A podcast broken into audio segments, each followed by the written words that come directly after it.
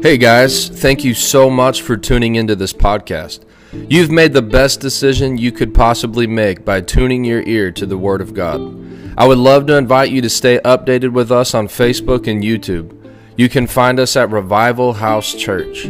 Father, bless this person and let the seed of the Word multiply thirty, sixty, and one hundred times over in Jesus' name.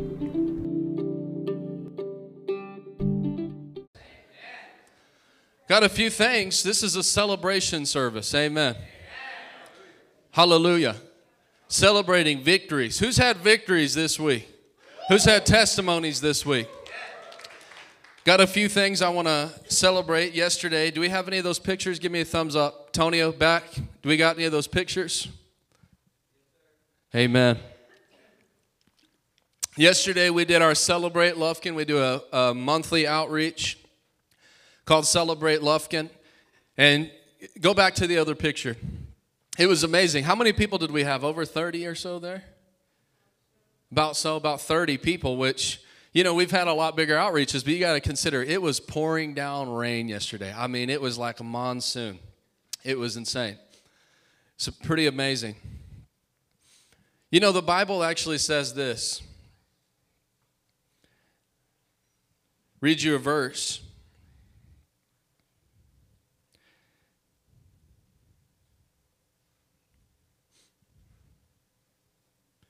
Hallelujah. Let me find it.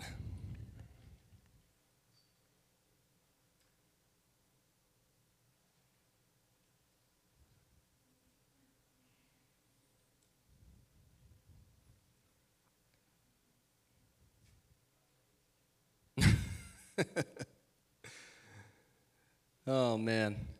I have so much stuff in my spirit that it, you should see my notes right now. It's absolutely insane.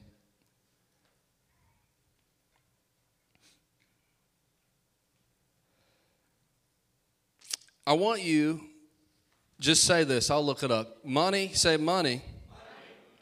Solves all things. Did you know that that's actually a verse in the Bible? Money solves all things. Things. Let's look that up. I had it. It's somewhere in this uh, ridiculous arrangement of notes. It's Ecclesiastes ten nineteen. Turn your Bible there. Ecclesiastes ten nineteen. Hallelujah.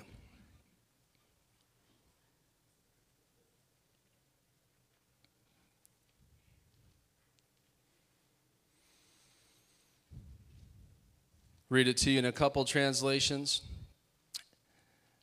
It says, in King James, it says, a feast is made for laughter and wine maketh merry, but money answereth all things. Money answers all things. Look at the Amplified version. You know, that that that causes a problem with, with the religious world that wants you to believe Christians are meant to be poor, right? That somehow you bring glory to God. And in fact, the World Economic Forum, they got together, they got together with some of the leaders of the church, and they told them, there's a few things we don't want you preaching on. Number one, they, one of those, there was three things. One of those three things was healing. Say healing.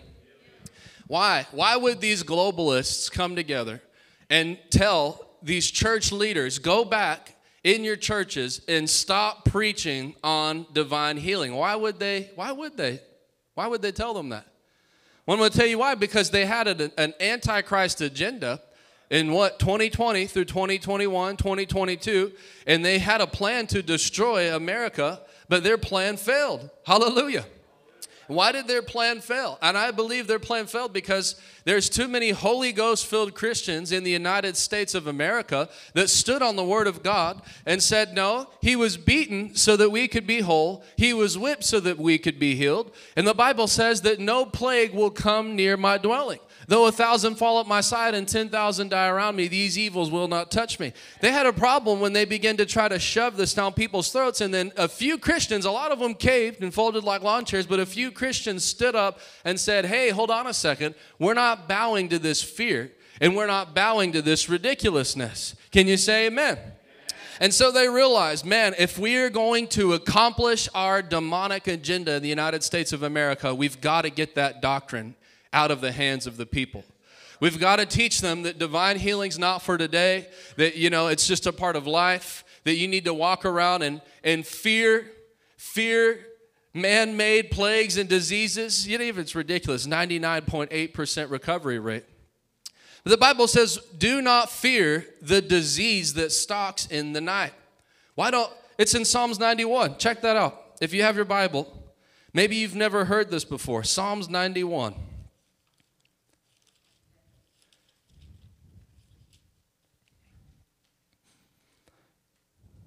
It says,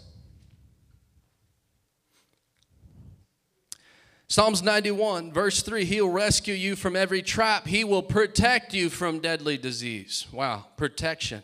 Say protection from deadly disease. Do you know the Bible promises you protection from deadly disease? Now, do you believe it or not? I don't know. That's, that's up to you. But the Bible teaches protection from deadly disease. Well, you know, I, I, that's talking about heaven. What are you talking about? There's no deadly disease in heaven. There's this man of God that wrote this song called, I've Never Heard of a Heavenly Flu. Have you? Have you? I've never heard of a heavenly flu. Have you? Have you? That's not talking about heaven. That's talking about earth. Amen. Protect you from deadly disease. He'll cover you with his feathers. He'll shelter you in his wings. His faithful promises are your armor and your protection. You can stand on the word of God. Hallelujah. You can stand. The Bible says in Ephesians chapter six, holding up the shield of faith with which we quench every fiery dart of the evil one, of the wicked one. Say every fiery dart. Man, I'm telling you, we got testimonies. We're going to share in a minute. It's amazing. It says, do not be afraid of the terrors of the night. Say, I don't have to be afraid.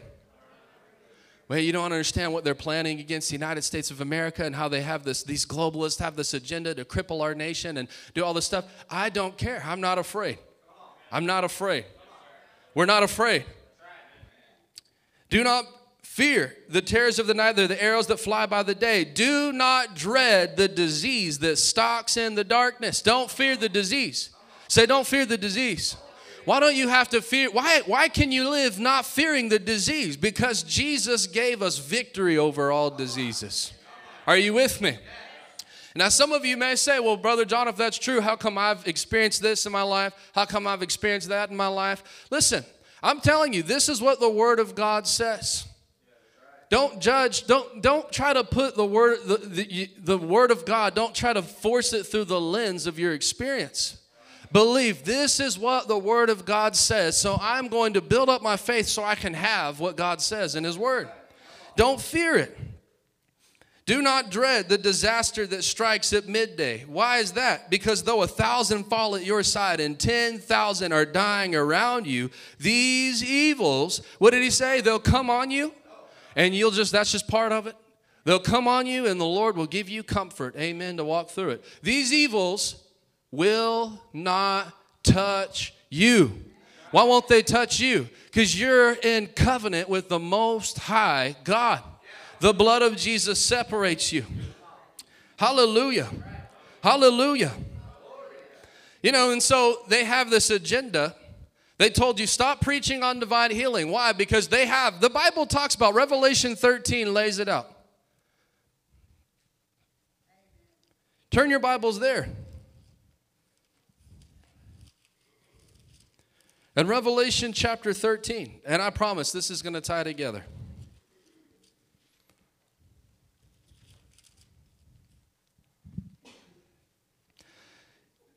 Verse sixteen, speaking of the Antichrist, now I'll just keep you up to date here. The church will not be here during this time. Can you say amen? The Bible teaches what's known as the catching away of the saints, the rapture of the church. And, and I'm, I'm, don't listen to that goofy stuff that, you know, Christians get into theological debates. Well, you believe in the pre-trib rapture, the mid-trib rapture, the post-trib rapture. I'm going to tell you right now that there's only one doctrine the Bible teaches, and that's the church is caught away before judgment comes to the earth. I tell you several reasons why. Because if you believe in a mid-tribulation rapture or a, you know, we're going to have to be here on the earth and the Antichrist is going to come. We're going to have to live through that jump. you're going to have to forfeit the doctrine of authority. Jesus said in Luke ten nineteen, I've given you authority over what? All. Say all. The power of the devil. Not some of the power, all of the power. I'll build my church and the gates of hell cannot prevail against it. So at what point will God come and say, actually, I'm going to strip my church, my bride, my body of its power and subject the bride of Christ to this antichrist spirit? It's not going to happen. God's not going to strip his bride of her power and authority to allow her to get dragged through the mud for the first three and a half years of the antichrist's reign. Amen. Can you say amen? So because we have authority over the devil, I'm going to tell you, that's why it fails. Why did their plan for America fail in twenty twenty? Because the church is still here. Because the church refuses to compromise and says, you know what, we're not going to stop pushing. We're not going to stop standing. We're not going to stop praying. And that spirit cannot carry out its plan and its purpose and its agenda in the earth.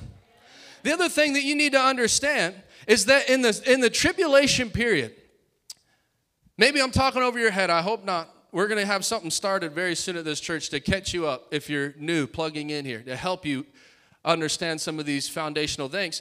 But during the tribulation period, it's not only going to be a period where this man, this Antichrist, rules as a one-world globalist dictator. It will be a period of judgment being poured out on the earth. You know, that we're in a dispensation, although there is judgment of harvest, right? Whatever a man sows, that he shall also reap. You can actually step into different judgment of God in your life, but it's not because God's pouring out his wrath, the bowls of wrath on your life. It's because simply we reap what we sow. We sow destruction, we reap destruction. And in the government of God, it's, it's, it's a law in the spiritual realm. Are you with me? But in the book, in the in the seven-year tribulation, we'll enter into a different time where God will actually begin to pour out judgments on the earth. Several places it says that literally one-third of the world's population will be destroyed. Famines, plagues, earthquakes, supernatural invasions, oceans turning to blood. I mean, supernatural. And here's this thing you need to understand. God never judges the wicked alongside the righteous. Whenever the Lord needed to destroy the human race because the bloodline had got corrupted back in Genesis and Noah's day, did God destroy Noah along with the rest of the people? No, he didn't, because it says that he found that there was only one righteous in that generation. It was Noah and his family. So what happened? God created an ark.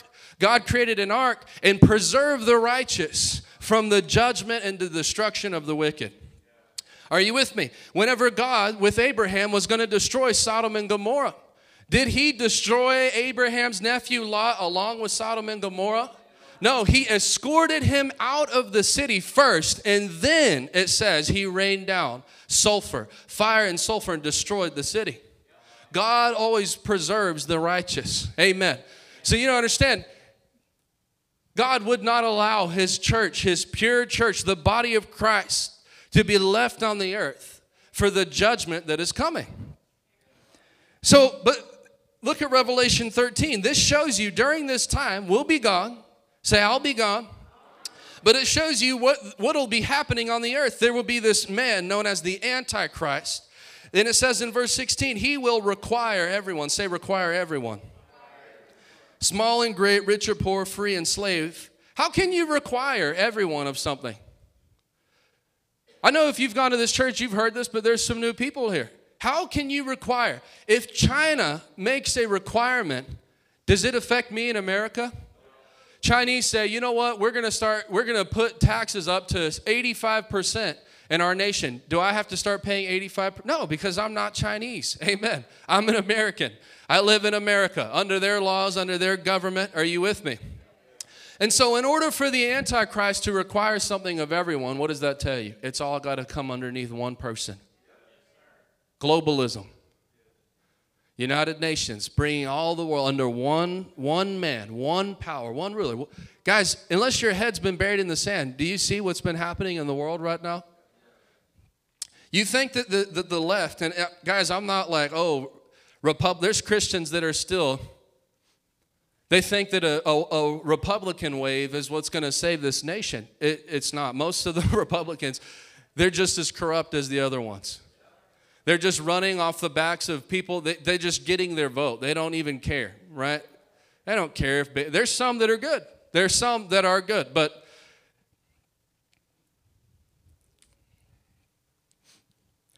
you know, when you see that, do you really think that the left cares about guns that much? Like, you really think that they just care so much that, that a, a citizen has the right to bear arms? You really think that they, they just they can't sleep at night because we have the right to bear arms? No, they don't care that much. But yet, why is there such an attack on it? Because it's it trying to undo the American Constitution. In order for us, to, America, to come underneath this power, there's one thing, that some anointed men got together under the anointing of the Holy Ghost a few hundred years ago and, and established this nation as one nation under God, and it preserves this nation.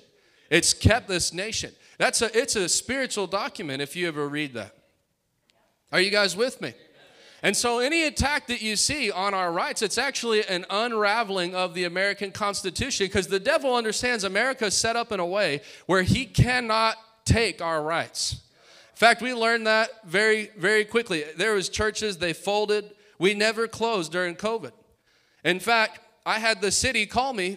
Not only did we not close, in March, in the heat of this thing, in the fifteen days to slow the spread, we started having revival meetings. Guys, it, it rose up inside of me. I remember I was in Lufkin driving around, and I someone called me. I heard it on the radio that they were shutting down everything. And all of a sudden, my mind started thinking, wait, what? I was going to Walmart, Lowe's, and Home Depot that day. And I thought, oh, Home Depot's going to be closed. Lowe's is going to be closed. Walmart's going to be closed. Oh, my gosh, this is going to be, what is this going to be like? Then I quickly found out, oh, wait, no, none of those places are closing because they're essential. Just the church needs to shut down. Are you kidding me? It didn't take me six months to get on the bandwagon. The second that I heard that, I said, this is from hell. This is a lie. This is absolutely ridiculous. You know how many hundreds of people go through Walmart every single day? How many people touch a can and put it back and rub elbows? You mean to tell me that I'm more of a, at risk of spreading a virus than that place? That's absolutely absurd. It's stupid. It's not even scientific, and it's against the Word of God. Because the Bible says, do not forsake assembling yourselves together, especially as the end draws near. So number one, the Bible commands us to meet together. There is no blueprint in the early church. There's no blueprint in the Bible of Christians getting together virtually. Well, how many of you know you don't have to go to church to be a Christian? You're, I'm sorry, listen, either you're ignorant or you're dumb, all right? Ignorant just means you don't know. It doesn't mean you're dumb. Or if you do know, you're, you're, you're letting your flesh deceive you.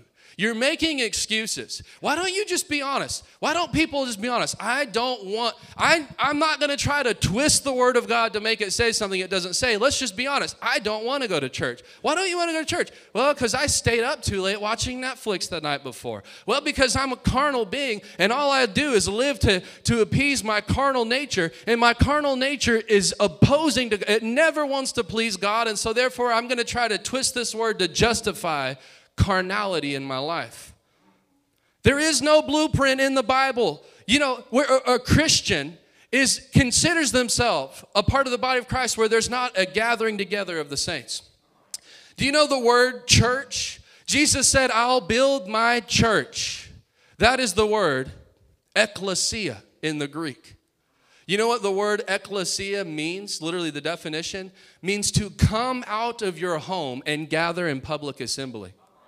That's what the word ecclesia literally means in the Greek. Well, how many of you know you don't have to go to church to be a Christian? I'll build my church. What is the church? It means to come out of your home and gather together in public assembly. Yeah. Are you kidding me? Stop dancing around it. There is no Christianity. Well, we'll just watch online. Guys, online's meant to, we reach people in Pakistan and India. There's people that they don't have churches that stayed open. I used to hear people say that. Well, you know, Brother John, I just really don't go anywhere right now because there's no churches where I'm at. I heard people say that in twenty nineteen, and I thought, you're a lying dog. There's no way. You're just making excuses. You just don't want to go to church. Come on, don't lie. Just say, I just don't want to go to church. But after twenty twenty happened, I saw that it was true. There is entire communities where not one place stood on the word of God, where not one person stood and shepherded the people. You guys understand, we're connected with Doctor Rodney Howard Brown. He's the only American pastor in the last hundreds of years that has got arrested for having church in their own building. That's a man I'll follow. And you know that it actually opened everything up in the United States? Everything was closed down, and all it took was one man to make a stand. Everything in the nation, if you look back, was closed down. Everything.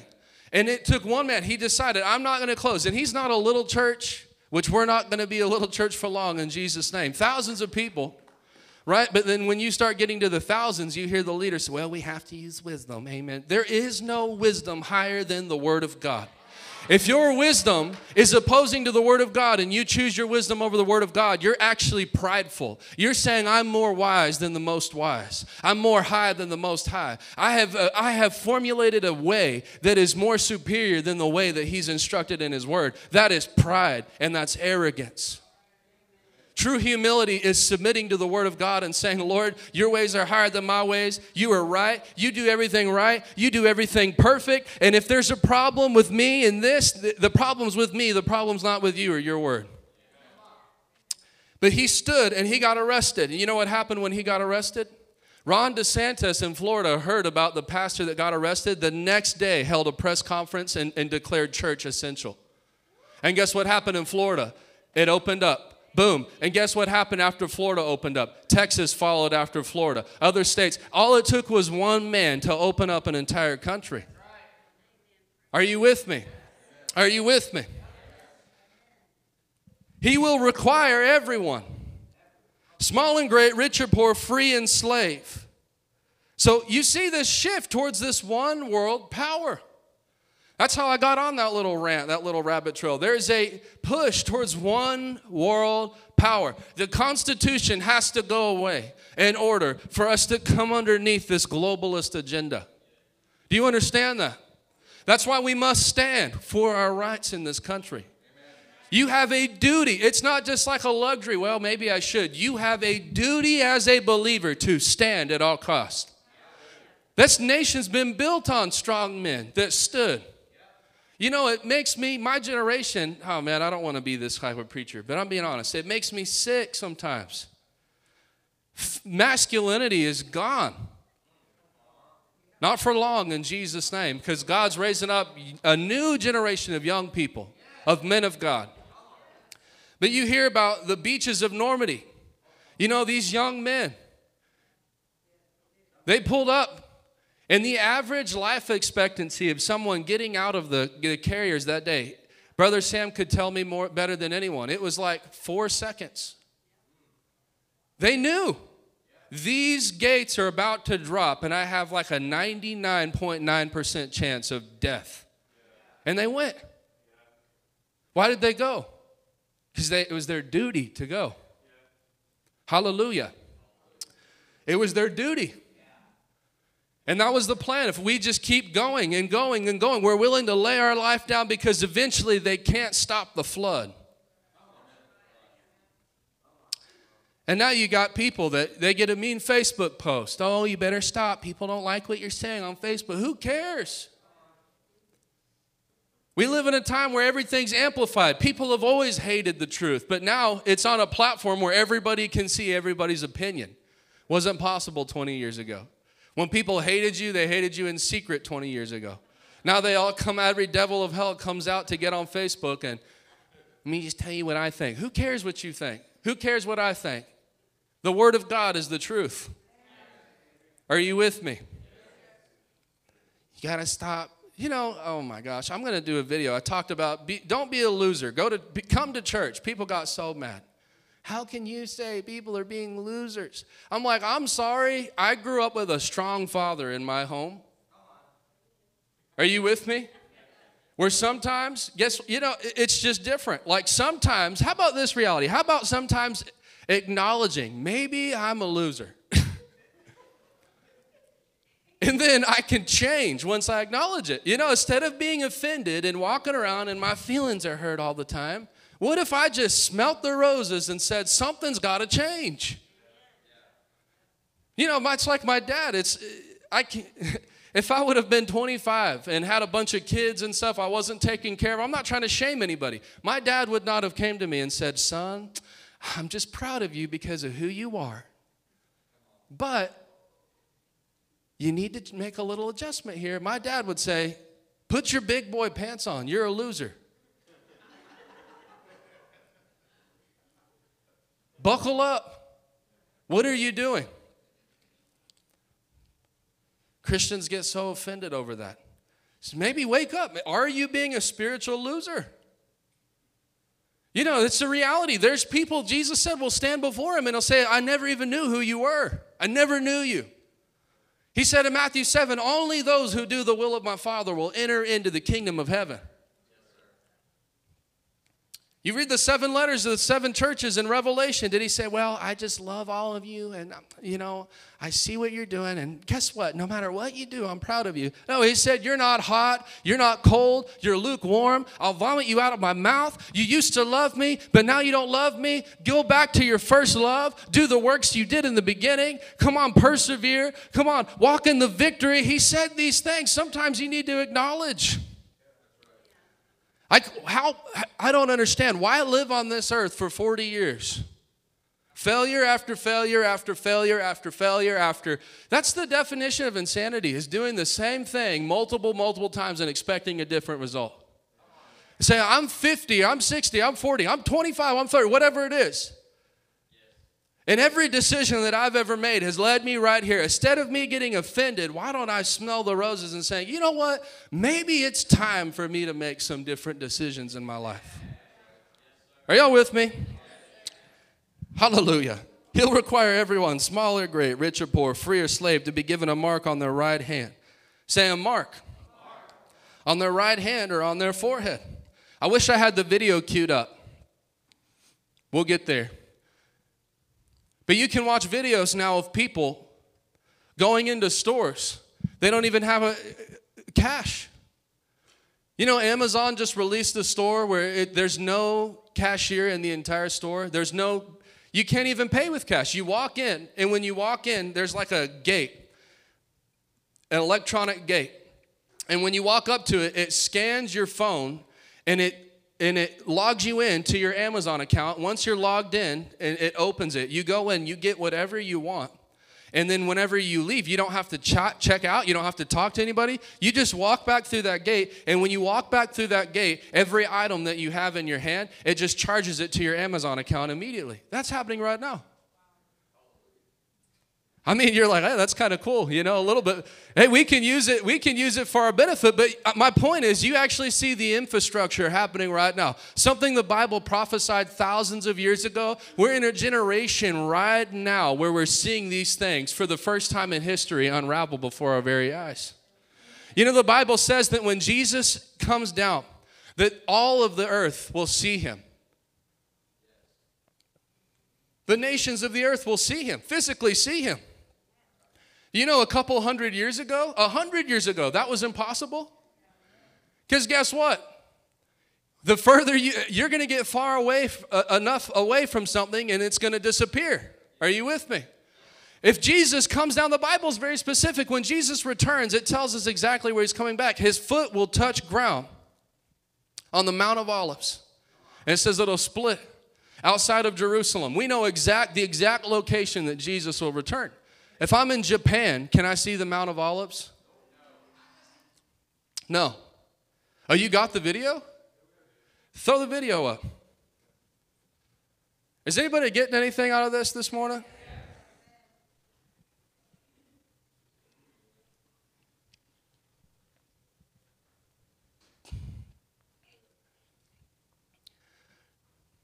Is it April Fool's Day? Oh, no, you actually got it. Okay.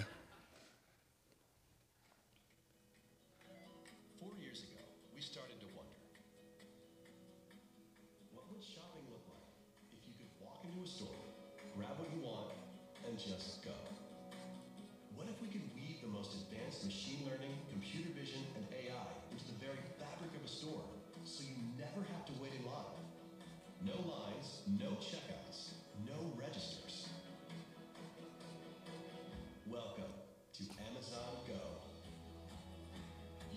Amazon Go app to enter. Then put away your phone and start shopping.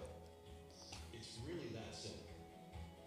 Take whatever you like. Anything you pick up is automatically added to your virtual cart. We're totally getting kicked off YouTube. It's all right.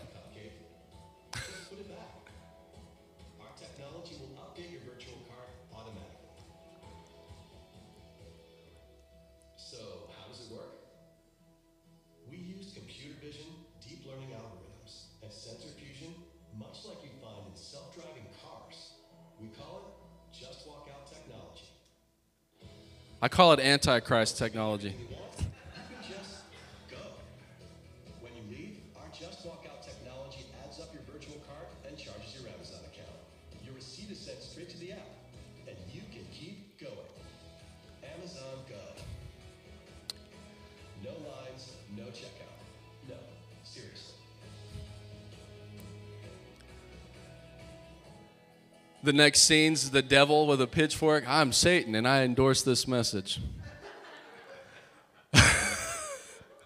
Do you have a video of a, let me know if you can find one, and I'll keep going for a minute, of the chip, of, of them. Don't, don't play a long one, though. Hallelujah. You'll be given a mark on your right hand or on your forehead. No one can buy or sell anything without that mark, which is either the name of the beast or the number representing his name. And so you see that everything has to come underneath this one world power.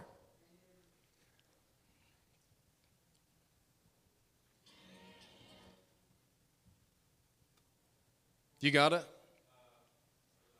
Don't worry about it. Don't worry about it. You guys get the picture, right? Amen. And so the Bible says not only will this man come, the Antichrist, will he come, and, and this is the world. You see one world power. He'll require everyone.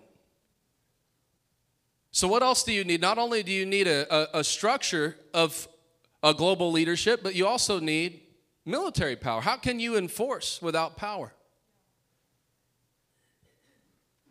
So you see a folding of the military. You see everything moving into one world alliance. I mean, you see all this stuff happening right before your very eyes. And the Bible says not only will the Antichrist come, but in First John it actually says that spirit is at work right now. That spirit is already here. It's already amongst you. Are you with me? So here's, here's kind of my point. Although we will be gone, if you're a believer, you won't be here during this time. You see the stage being set right now. You've seen it throughout history where the Antichrist, he's trying to put the pieces into place. The second that the church is gone, boom, this can come into full fruition. The second coming of Christ, oh, that's what I was going to get at, is, is the Bible says that the whole world will see Christ. When he ascends, he'll touch ground on the Mount of Olives. Even one hundred years ago, that was impossible. If you're in Japan, you can't see in Israel. Are you with me? But what's developed in the last one hundred years? Satellite television, where an event could actually take place and be broadcasted all over the entire earth for the entire earth to be able to see what's happening at one place in the entire earth. We're living in the last days. We're living in the last moment of time. And that's why I'm trying to get this urgency in you. Man, not only do you need to get right with God, we're not just trying to pastor and, and, and build a church of a bunch of people that just live like heathens and they barely slide into heaven. Jesus said, occupy until I come. He said, I'll build my church and the gates of hell will not prevail against it. A victorious church. Say victorious church. Hallelujah. And so you see, the Bible actually says that this man of lawlessness, this Antichrist, he cannot come into power until the restrainer is removed. Who's the restrainer? Say we are, the church. So you see why the plan failed? They don't understand. By, it's so clear. It's, so, it, it's right here in the Word of God, black and white and red. But yet the, the World Economic Forum get together, start telling preachers, stop preaching on healing. Why? Because we had a plan for America. But a couple of those pesky little preachers got faith in the people, and guess what? It foiled the plan. Amen. It for, you know the other thing that they told them to not preach about? Prosperity. Stop preaching prosperity to the people. I had an old Bible college professor that said, you can pretty much determine what the will of the Lord is by figuring out what the devil wants and doing the opposite. The devil doesn't want us to talk about healing. Guess what we need to preach on? Healing, healing, healing, healing, healing, healing, healing, healing, healing. Guys, and I'm going to tell you, you've got to get this in your spirit. Even if you've came to this church, you're like, oh man, Brother John, why do you just talk about healing all the time? I mean, don't we understand that? Do you understand that they failed in twenty twenty? But you know what they're going to do? They're going to regroup and come back again. And I'm going to, I have a feeling that the next time that they come back, it's not going to be with something that has a ninety-nine point eight percent survival rate. Are you with me? And there's only one thing. There's only one power in heaven and on earth that will be able to allow us to live in victory. And it's the blood of Jesus. And it's the promises of God. Are you with me? Come on, are you with me? You've got to get it into your spirit. People aren't ready for what's coming. And I don't say that to scare you. I don't say that to frighten you. I'm telling you, get the word of God in you, and you can float above any storm. Hallelujah. You can live immune, though a thousand fall at your side and ten thousand are dying around you. These evils won't touch you. They won't touch your family. They won't touch your children. They can create a virus where now it's not attacking old people, it's attacking babies. What do you think Christians would do if it was no longer the old people? It was the infants that were trying to drop dead. It was the infants that they're throwing on the news. Guess what? The churches would shut down. The Christians would run down the street. They'd lock themselves in their homes. But guys, I'm telling you, I'm telling you, though a thousand fall at your side and ten thousand die around you, these evils will not touch you. It won't touch your children. It won't touch your home. No plague will come nigh thy dwelling, the word of God declares. And you've got to get it in your spirit where you begin to believe it, you begin to confess it, and you're willing to stand for it. Come on, somebody. It's one thing to say we believe. I don't understand that. Psalms, we're just declaring, our pastoral team's declaring Psalms ninety-one over the people today. Yeah, okay, while you're double maxed, double masked, double vaxxed, and your church has been shut down for three and a half months. It's one thing to say this, and it's another thing to believe this. And faith doesn't just work by just saying magic words. You have to believe in your heart and confess with your mouth. And from the overflow of your heart, the mouth speaks. Say, Jehovah Rapha. I believe that God is my healer. I believe that Jesus isn't trying to get me healed. By his stripes, I was healed. That means that when he was tied to that whipping post and beaten, and he took lashes that my sickness, infirmity, and disease was placed on him. And through his feebleness, he was beaten. He was whipped so that I could be whole. God took the infirmity and put it on his physical body so that he could take healing and put it on my physical body. You've got to believe it. Are you with me? And the other thing they said was prosperity, as I already said. Stop preaching on prosperity. Why? Because that taught... When you possess prosperity, you come out from underneath the hand of the devil. The devil can't do anything with a bunch of people that can't, he can't control. That's why, during, and I'm not shaming you, you know, that's between you and the Lord, but during that time of COVID, the, even the government offered loans, not even loans, offered free money to churches and stuff. That we're going to give you all this money and, you know what, to help you pay your, your payroll for the next six months. We never took a dime of it because there's a system in place that's trying to get the people dependent on the government. Are you guys with me? I'm going to tell you, government insurance is from hell. Listen to me right now. And I hope it doesn't offend you, but if it does, then just, just listen to me. It's from hell. The whole Obamacare system, I, you guys are thinking, what in the heck? What kind of church did I come into? I'm telling you this by the Spirit of God. It's from hell. Do you know why? Because they use your tax credits to give you free insurance. And you know what ends up driving? You realize this, the less money that I make, the more it benefits that I get. And now it comes to the end of the year, and you've already logged that you're going to make X amount of dollars, but now prosperity starts coming. You're saying, wait, I can't make I can't make that much money because if I do, I'm going to be penalized by the government. I'm going to have to pay a bunch of money back. I'm going to get into trouble. And it's a system that actually keeps people from wanting to be blessed. It's from hell. Me and my wife, we didn't know any of this. When we first got married, we were, you know, we had it and our income and, and oh, great, no problem. And the Lord told me, get out of this. Why? You need to be free so you can prosper. You, you've got to get to the point where you don't depend on any man. No government is your provider. El Shaddai is my provider. Come on, say, El Shaddai is my provider. No person is your provider. El Shaddai is your provision. I'm going to trust the Lord. You know, it's so corrupt. You start asking young girls in this day and age, what do you do? What do you want to do when you grow up? I want to have babies. What do you mean? Because they realize they can have babies with men they're not married to and receive free benefits from the government. That you'll actually, they think, I can make more money not being married. I can get free food, free cell phone, free living, all of this stuff not being married. That's from hell. And you're forfeiting treasure from heaven. Oh my gosh. By living in that system, oh, what, you may get, I mean, they keep boosting it up, three thousand dollars a month. You think El Shaddai is going to give you three thousand dollars a month? Well, I don't want to, I don't want to get a job. If I get a job, I'll lose my disability. Come on, guys. What did men do one hundred years ago when there was no disability? Worked. And you know what? I actually had this thought. I was like, people are like, oh, I can't do that. I, I, I've talked to people. And listen, if that's you, I'm not, I'm not shaming you. I'm just trying to challenge you a little bit. Amen? Amen. Oh, I can't work. This happened to me. That happened to me. I'm like, you realize we live in twenty twenty-three, right? You realize Stephen Hawking was a multimillionaire? Paralyzed from the eyeballs down? You can't find something to do in twenty twenty. You, like the, the internet, you know, sales, cold calls, like there's nothing that you can do.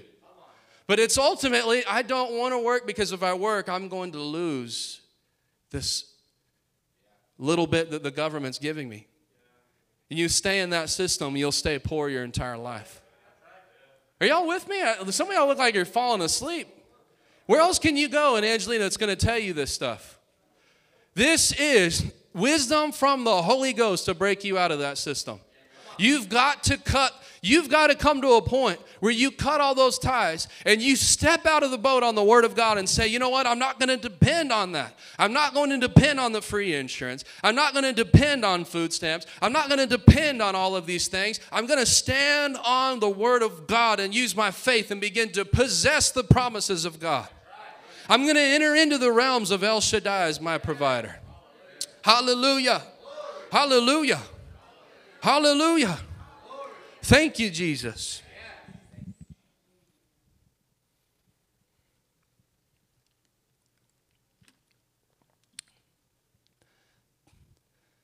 And you saw this whole push. People were getting five thousand dollars a month from the government during the lockdowns for stimulus and unemployment. If you got filed on unemployment, they like doubled unemployment. And people, some people were making like five grand a month on unemployment during, during the lockdowns. And you know what it actually drove? People to not want to get jobs. Why go get a job when I can make five grand doing nothing? Why is five grand the ceiling of your life? Are you kidding me? You are connected to the Most High God. He says he owns a cattle on a thousand hills. He says that all the silver and gold belong to the Lord. You're connected to El Shaddai, the God of abundant provision, and your highest dream is five thousand dollars. What are you going to do with five thousand dollars in life besides struggle? Besides struggle your entire life? How are you going to shake a city with five thousand dollars? The Bible says a righteous man leaves an inheritance to his children's children. That's the second generation.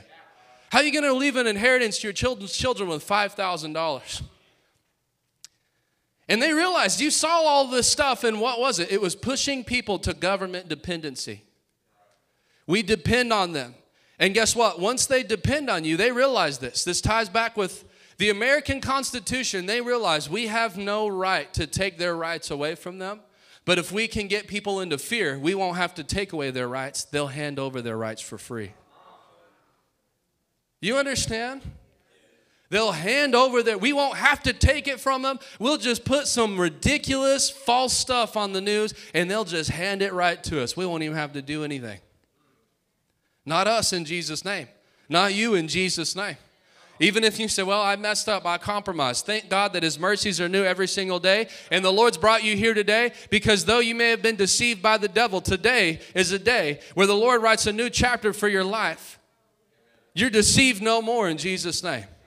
Today, God's lifting the ceiling off of your house so that you can prosper in Jesus' name, so that you can possess the land in Jesus' name. Are you with me? Hallelujah. They said, stop teaching people about prosperity. I don't know about you, but twenty twenty was the most prosperous year for me in my entire life. Guess what happened twenty twenty-one? More prosperous than twenty twenty. Guess what's happened in twenty twenty-two? More prosperous than twenty twenty-one. Because we got a hold of, you know, I told you that we started this church in January. Started it. In the natural, January twenty twenty was not a great time to start a church. Are you with me? If you just like... If you could see everything from the bird's eye view and pick the ideal time to do something, that wasn't the most ideal time in the natural. Are you with me? But but yet God had us start a church. And I'm, I'm telling you guys, I heard it. You know, everything was against us. We had every voice from the group we were coming from. You can't afford it. You can't start that church. You'd never be able to pay the bills. You would never be able to keep the lights on. This was in twenty nineteen in Donald Trump's roaring economy when they were telling us this junk. Now you're getting in twenty twenty and everyone's taking loans from the bank and, and we are starting out. In fact, we didn't have a chance to lay this type of foundation in our church, so we had half of our members go mask up and double vax at home. So it's like, boom, we started church, we got nothing. Half of the people leave. What your confession now, what you believe is attested. We could have walked around. People were to ask, I, I, I travel to meetings. I just got back from Florida last week. People ask me all the time, how's the church doing? Blessed in Jesus' name. Thriving. And we're going forward in Jesus' name. We're taking new ground in Jesus' name. Never at one time in twenty twenty, somebody asked me, how's your church doing? Well, you know how it is. Struggling. It rose up. I remember I got invited to preach in Idaho in twenty twenty. First time I ever got an invitation to travel and preach somewhere. I was in the church praying. And the Lord, I've, I've shared this with you many times. The Lord put it in my spirit. Psalms one three. Those that delight in the law of the Lord and meditate on his word day and night shall be like a tree planted along the riverbank. Their fruit, their leaves will never wither. They'll prosper in all that they do. Say prosper. They'll bear fruit in each season. That's the, the, the part I left out. How did I leave that out? I named my daughter after Psalms one three. Their leaves will never wither. They'll bear fruit in each season, and they'll prosper in everything. Say each season. I remember I was in that church in Idaho, and the Lord spoke to me and said, is this the season, John? I said, well, yeah, Lord, this is the season. Then you're to prosper. Don't let that stupid, negative, unbelieving confession come out of your mouth. I don't care what's going on in the government. I don't care what everyone else is saying. I don't care what excuse everyone else has. Don't let it come out of your mouth. You believe that I'll make you prosper this year in Jesus' name. You won't only have just enough. You'll have more than enough in the name of Jesus. You won't only be, you won't scrape by and be behind on bills. You'll have enough to pay your bills and plenty left over to live, to give, to invest, to expand, to take new ground in Jesus' name. Hallelujah. Hallelujah. In fact, at that time, we had an actual full-time, another employee, staff member. I didn't let him go. Well, you know, we're preparing for the worst, so why don't you just go do something else? We paid him. Yep. Believe God. Yep. I will not struggle in Jesus' name. I will prosper in the name of Jesus according to the word of the Lord. twenty twenty, and God blessed us, twenty twenty-one rolled around. And then the Lord showed me in John chapter fifteen, every branch that abides in me I prune so that it produces more fruit. Say more fruit. More fruit. So the Lord put it in my spirit. Not only are you to produce fruit in each season, you're supposed to produce more fruit progressively in every season you advance into. So the Lord gave me this from the Word. Every year, I'm going up in Jesus' name. To glory to glory, strength to strength, victory to victory. I'm financially going up this year in Jesus' name. Have you decided that? Are you coasting? Well, we'll just, no, this year, this year, by the blessing of God, I'm going forward in the name of Jesus. I will, when I get to the end of twenty twenty-three, I will see the increase of the Lord on my life. I will see the hand of God has been at work in my life, and that I didn't just stay the same. He pruned me to produce more fruit in me and through me to bring great glory to my Father in the name of Jesus. That revelation, guess what? It caused us in twenty twenty-one to go forward. twenty twenty-two, go forward. Hallelujah. Are y'all with me? That's why I don't apologize. Well, we don't like that church. They take up offerings. They teach on that prosperity stuff. You're literally in allegiance with the devil, whether you know it or not. That's the devil from hell talking through you. That once you pour and once America sunk and America destroyed. And that was the whole thing as I'm getting to. Prosperity, it breaks you out from that system. It breaks you out of Egypt and it ties you into God. He transferred me from the kingdom of darkness into the kingdom of light, where now I don't live by the Egyptian world system. I live by the blessing of God. It doesn't matter what the economy is doing. I'll be blessed in Jesus' name. I'll be blessed in my coming. I'll be blessed in my going. I'll be blessed in the city. I'll be blessed in the field. My house will be blessed. The Lord will bring it in from the north, south, east, and west. You've got to get this in your spirit. Hallelujah.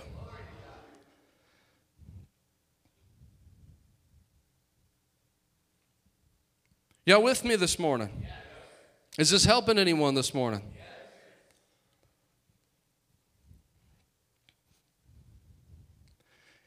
Let's get everybody dependent on the government. And then there's an old saying, you won't bite the hand that feeds you. Are you with me? I mean, Brother Tristan over here, man, I'm telling you, I, I was going to call you up and I'll just give it to you right now. The Lord, when you preached Wednesday night, now, I'm going to tell you, he's a man of God. People look for the show, and the, I look for what do you actually do when you're pushed. Oh, we believe all this stuff, amen? And then there's men that have been in the ministry thirty, forty years, fold like lawn chairs. The first time in their generation that any pressure is put on them. The first time that it's your chance to stand for the gospel in your day. Oh, no, we'll fold. You don't believe. You don't believe. Faith without action is not faith, the Bible says, because true faith produces corresponding action. If there's not corresponding action, then it's not faith. Are you with me? Brother Tristan lost his job. The, the, let me tell you, the devil doesn't know what to do with people like that. Mask up or you're fired. See you later. The Lord will provide. Did God provide for you? Did God bless you? Man, the Lord bless, and the Lord put it in my spirit while I was in Tampa. And it's just a simple word. You will not believe what God's going to do through your life. Where God's taking you is so much more than where you're at right now. Hallelujah. I, it's you won't believe what God's going to do through you. I just heard, it was so clear in my spirit. It's like I saw his face and the Lord said, I'm going to bless that man. I'm going to make that man an example of my blessing. Hallelujah. Hallelujah. Man, God's opening up so many things. Not only will you be used in ministry, he's going to give you multiple businesses, not just one, multiple, multiple business. He's going to anoint you. There's an anointing. Deuteronomy eight eighteen. An anointing, uh, the Spirit of the Lord will anoint you to create wealth. I'll give this word to you right now. I told y'all guys, my notes, I, I stood up here and said, I don't know what's going to happen, Lord. Because I have all these just random verses that I had no idea how they're going to tie together, but they were in my spirit. So if you see me searching, it's because I have like five pages of random stuff that I'm like, where was that? Hallelujah. Hallelujah. Are you guys with me?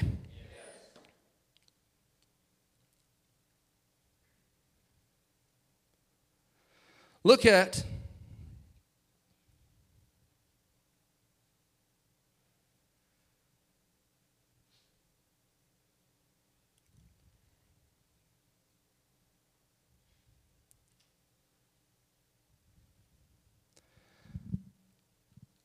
I believe it's in Exodus thirty-one. I'm going to give you this word, brother. Anybody getting something out of this? Well, at least it wasn't boring, right? Would you rather me, our Father, who art in heaven? Look, I'm not mocking the word of God, obviously, but you know what I mean. Just get up here and do the religious show for you. Guys, I'm telling you that there's it's... the next three years, if you will grab a hold, I'll keep preaching this all year. My whole vision, it's in my spirit. If you ask me, John, what do you want to preach about next week? Taking ground. Taking, because this is the hour of the church. This, I've been listening to men of God, whether you listen to Doctor Rodney, whether you listen to Mario Murillo. Anybody ever heard of Mario Murillo? Doing huge crusades, I mean, in California. Thousands of thousands. The place where they say it's lost, it's gone. Thousands showing up. forty-five hundred people showing up in the freezing cold. Testimonies, drug dealers running up. I mean, mega drug dealers running running up, throwing their, their pot leaves, throwing their drugs on the altar, saying, I need Jesus. People getting healed. People getting delivered. People getting set free. By, I'm talking real miracles. And he said something, I was listening to him yesterday, and he said, the greatest harvest America has ever seen is it's it's not just in the future, it's right now. We're in it right now. It's here right now. That it's just going to increase, and we'll step into it more over the next three years. But right now, we're in it. We're in it. People are hungry. People want the gospel. Why do you think we're just doing, like we did an outreach this Saturday, we're doing another outreach. Now we've added prayer every single day at our church, and we're going to send out soul winners every day, Monday through Friday, because I believe that word from the Lord. We're not here just to play church. We're here for the harvest of souls. We're here for God's one last push before the second coming of Jesus Christ. Nothing else matters. Nothing else will hold eternal value than souls. Say souls. Souls, souls, souls, souls. If you'll get with God, watch how He'll accelerate you in order for you to fulfill your part in what's happening in the earth right now. Hallelujah. Run, run, run. Take what's in your hand and get moving. Who was here last Sunday? That Moses was crying out to the Lord, and the Lord said, why are you crying out to me? Take what's in your hand and tell the people to get moving. That's what the word of the Lord is for this hour. Lord, give us revival. Take the word and go have revival. Go preach. Go get people together and preach Jesus and win people to the Lord and watch what I'll do. For the kingdom of heaven suffers violence, and the violent take it by force, the Bible says. Hallelujah. Man, that was weak. That was a good place for you to give the Lord a shout of praise.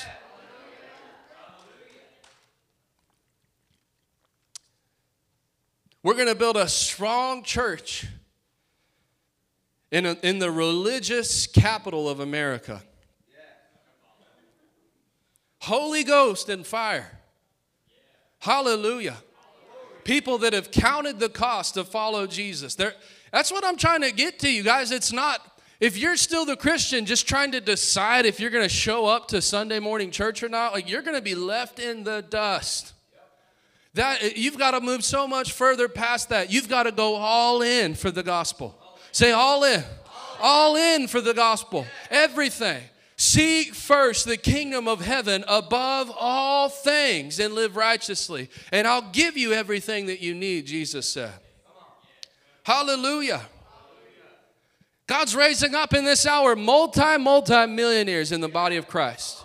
You better listen to me. He's raising up multi, multi-millionaires in the body of Christ to fund the end-time harvest of souls. I'm going to give you this word, and then I'll get back to that point. The Lord put this on in my spirit, Tristan. Exodus thirty-one. Look, I have specifically chosen Bezalel and Uri, if I butchered that, I'm sorry, grandson of Hur, of the tribe of Judah. So like God's building his temple, and he and he's choosing craftsmen to build his temple. Hallelujah. He's choosing men. He's anointing men to build his house. I have filled them with the Spirit of God, giving them great wisdom, ability, and expertise in all kinds of crafts. He is a master craftsman, expert in working with gold, silver, and bronze. Say a master craftsman.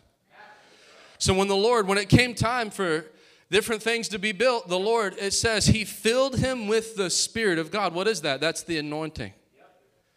The Spirit of the Lord, Luke chapter four, is upon me, for he has anointed me. What does it mean to be anointed? The Spirit of the Lord is upon you. He's filled you. He's come on you. The Lord anointed this man to build his house. So, guys, my point is the anointing. It's not just to preach. It's not just to stand behind this pulpit. There's actually an anointing that will come on you in business realms. There's an anointing that will come on you that will make you an expert in your field, that will set you high above in your field, that will cause you to be blessed, that will cause you to prosper, that will cause you to rise above every competitor around you. The anointing of the Lord. Deuteronomy eight eighteen, the Lord gives you the power to create wealth. And the Lord told me he's anointing you. He's going to give you wisdom. You're going to become an expert. The way that the anointing came on them and they made them expert craftsmen, the Lord's going to make you an expert in many fields. You're going to know so much real estate, real estate in Jesus' name. The Lord's going to show you real estate. The Lord's going to literally have like just multiple streams. And it's coming sooner than you think. I'm not just trying to give you a hype word, feel good. I'm telling you the word of the Lord that he spoke to my spirit. He's going to anoint you to build his house in Jesus' name. And the Lord showed me, he won't believe what I'm going to do through him. He won't believe it. You'll have multiple lanes that produce at the million dollar level. Not one, multiple lanes. You could sit somebody down and teach them, if you want to make a million dollars this way, I can show you how. If you want to make a million dollars this way, I can show you how to do it. Is that word too big for this church? Hallelujah. And why is that? Because you were faithful. You stood when no, you were willing to do what no one else was willing to do. So the Lord said, I'll take you where no one else has ever been. Hallelujah. There's a reward for those that diligently seek after God. And I'm not saying, no, you may be, what about me, Pastor John? Look, I'm not saying the Lord isn't speaking it over you. I just saw him first.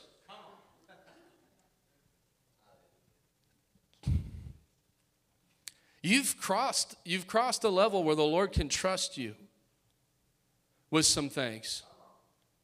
You've, you've broken that sin, the, the, the I know that people, you know, in America, we just teach you're all going to sin every day, right? You're all just going to sin. You're all just going to struggle. No, like there's things you can do to master your flesh. Where that women having an affair, it's, it's, it's mastered. You can get to a point where that's mastered in your life. You've learned to master that, where it's for the rest of your life. You, you'll never deter down that path. Addiction, you'll never deter. Alcohol, you'll never deter down that path. You've been faithful with God, and even your giving when you had nothing. When you had no job, you gave. There was times in the, you, were, you were giving when people that were making tons of money weren't giving anything. You were giving when you were making nothing. In faith.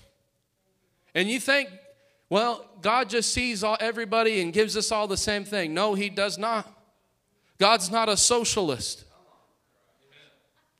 One multiplied the talents five times over. They got ten cities. One did it two. They got five cities. One did nothing. They got nothing. In fact, he took from them and gave it to the one that was faithful. Yeah. Those who are faithful with little, even more will be given in the name of Jesus. Are you with me? Hallelujah. And you crossed over somewhere into something with the Lord. Expect it this year in Jesus' name. I'm telling you right now, ex- you need to be expecting. If you'll set your faith and put the work in, because God's going to tell you certain things to do, you need to move in radical faith. You will watch your finances double this year. You'll get to the end of twenty twenty-three and say, literally, it's du- it's went double. And then when the Lord shows you how to do that, you'll be able to just, boop, double, double, double, double. I say it. Thus saith the Lord in Jesus' name. Hallelujah. Hallelujah. Hallelujah.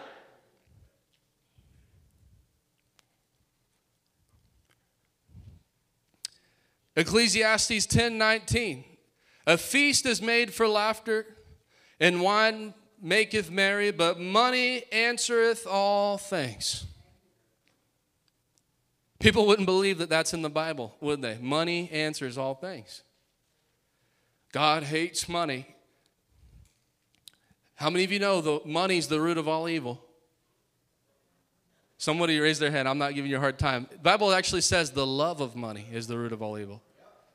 So look at that contrast. Money answers all things, but yet it can be used as unrighteous mammon that's sin. But whenever it's put in the hands, the wealth put in the hands of a righteous man, the city rejoiceth. Money answers all things. The next few minutes, I'll, I'll get into a little bit. I just, I don't know how much I'm going to get into this. But God in this, in these next few years, He is, He's raising up people. King, the way that we just read in Exodus thirty-one, He anointed them to build His house. The anointing of God to create wealth, Deuteronomy eight eighteen, is coming on people to build His house, to fund the end-time harvest in Jesus' name. Why? Because it's very simple. Money answers all things. Say all things. I give you an example of this. Yesterday, I throw up those pictures of the outreach. You know, we don't have a video, right? Okay. Well, you can't really tell, but guys, I mean, if you were alive and looking around yesterday around this area, you saw it was like monsoon. I wake up in the morning and, you know, I did the spiritual thing. John, you should have just rebuked the rain. Okay, I did rebuke the rain, all right? But I also said, you know what, I'm just going to, just in case, right? I, I, you're not operating in faith, John. This is just what the Lord told me to do. Let's just eliminate all problems. The morning of, you know, we've invested, we we we did thirty food boxes this time. We got bicycles. Some of you guys responded. You gave. We got bicycles to give away. A couple thousand dollars spent on this outreach to win souls. And it was funny because the morning of, what a lot of people would have done when they walk outside and see that is what? Oh, we'll cancel. We'll reschedule. But money answers all things. And so I, I, I gave a call to my mom. She's kind of our designated secretary. I said, I want you to call. I don't care who you have to call. Call everywhere and find me a canopy. three hundred dollars. The dude came, set the canopy up, three hundred fifty dollars. In thirty minutes, put the canopy up. Took the canopy down. I know it's a small thing, but the Lord just put this in my spirit. The, the Bible's clear. There's not one problem that you, other than sin, you know, money can't fix your marriage. Money can't fix your, your, your, your soul. Money can't save you. Obviously, listen to me and what I'm saying. But th- there's so many things that people limit themselves from doing because of money. When you need to realize money answers all things. We don't have to shut our outreach down. Actually, because of prosperity, we can just throw another three hundred fifty dollars and have it set up, have it tore down. Are you with me? Say, money answers all things. This is why God needs the church to break into the realm of prosperity.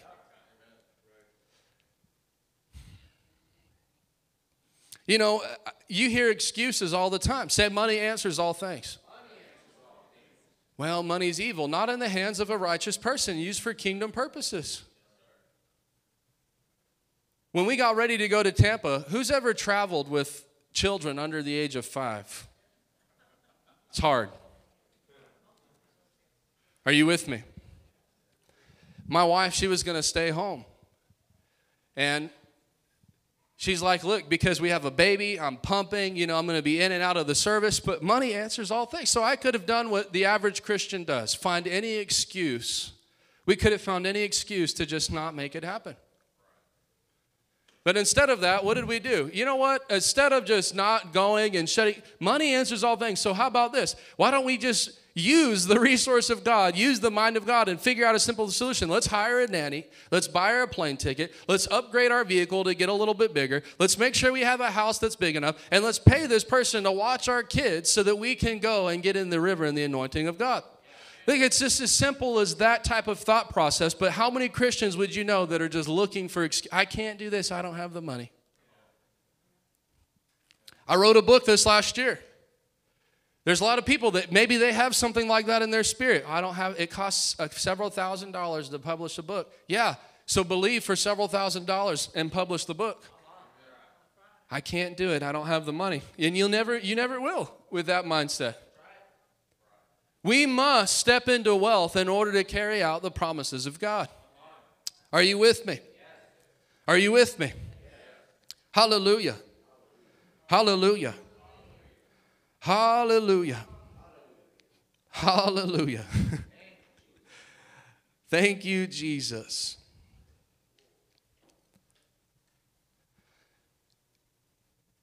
The number one thing that, that hinders the church from taking territory, I didn't even get into this part of my service, is money.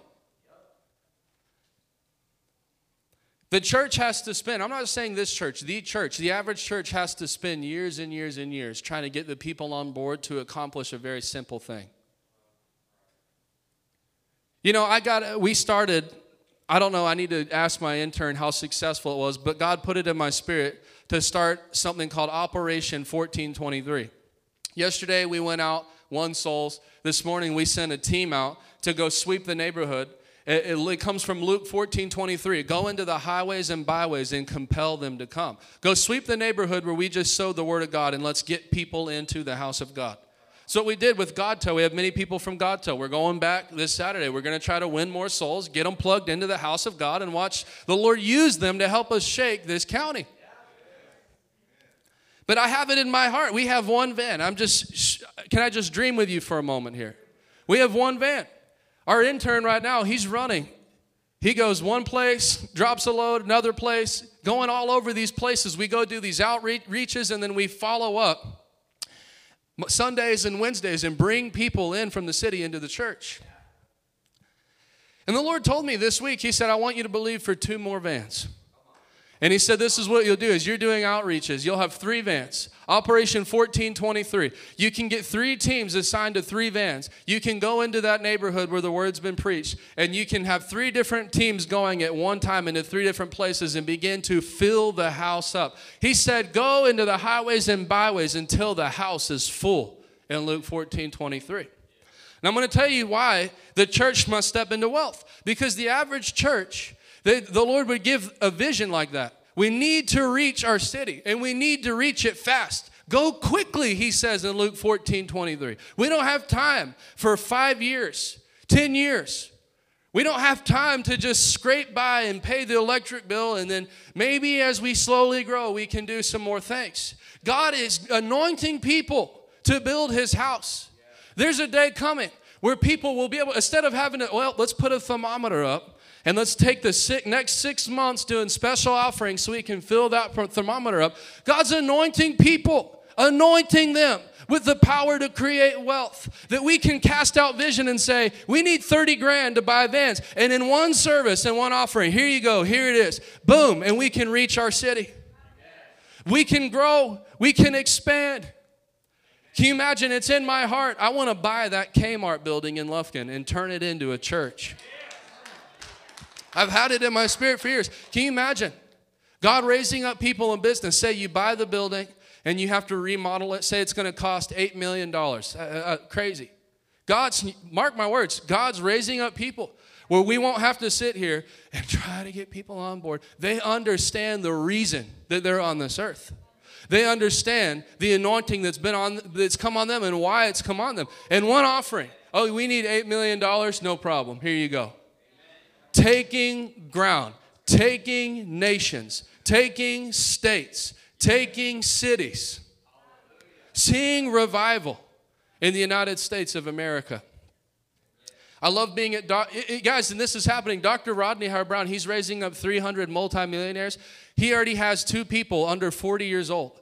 They, they started out as students in his school a few years ago with less than five hundred dollars in the bank. He let two of them stand up and testify. One of them last year uh, increased their account to eighty million dollars. Another one started a business that just got evaluated last year for one hundred million dollars. thirty-year-olds, late twenty-year-olds.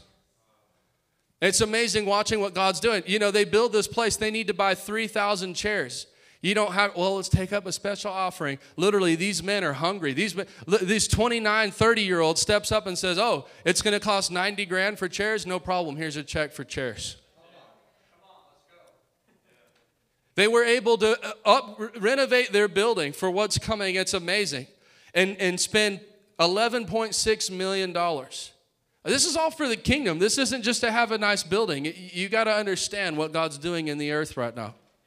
They were able to do it in five months and pay cash for it with no loan from a bank, because God's raising up people and anointing them with the power to create wealth for the end time harvest. Can you say amen? Come on, can you say a better amen? I believe God's having him raise up three hundred evangelists, three hundred pastors. We, I believe, are one of the pastors. I believe we're one of the churches connected with that, and I believe that we'll share in that grace, and God will do it here in Jesus' name. Come on, somebody. Hallelujah. Hallelujah. Hallelujah. Hallelujah. Thank you, Jesus. People got to get hungry for souls. Well, I can't preach. I can't treat. Maybe God's anointed you to create wealth. Maybe God's called you to come behind a preacher, and instead of waiting to be asked, what if you came and said, oh, if it's going to cost thirty grand to get the word on, on the radio or on, on television in the state of Texas, here you go. No offering needed. I'll supply it. Can you imagine that? He's coming back soon. He's coming back soon. Hallelujah. Praise you, Jesus. Praise you, Jesus. Hallelujah. Hallelujah.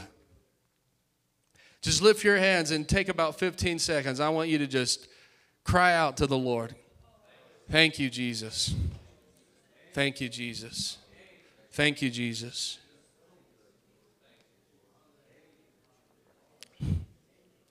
Thank you, Lord, that we'll run, every one of us will run with the wind in our back this year in Jesus' name. We're not going to be run, tied down. We're not going to be run, running, oh, trying to do this, trying to do that. No, Lord, you are the God uh, more than enough. You are El Shaddai. El Shaddai. Thank you, Jesus. Thank you, Jesus. Thank you, Jesus. For anyone that will take that word and stop waiting, but begin to violently take ground by force. Take what's in your hand and get moving. The Lord will accelerate you. Hallelujah. Hallelujah. Come on, just give Jesus one more shout of praise.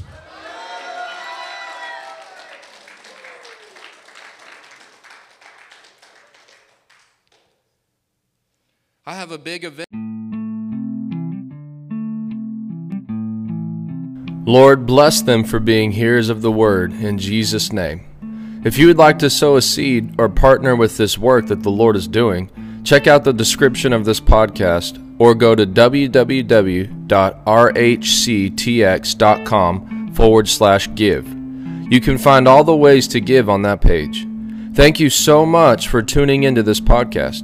Until next time, this is John Wallace.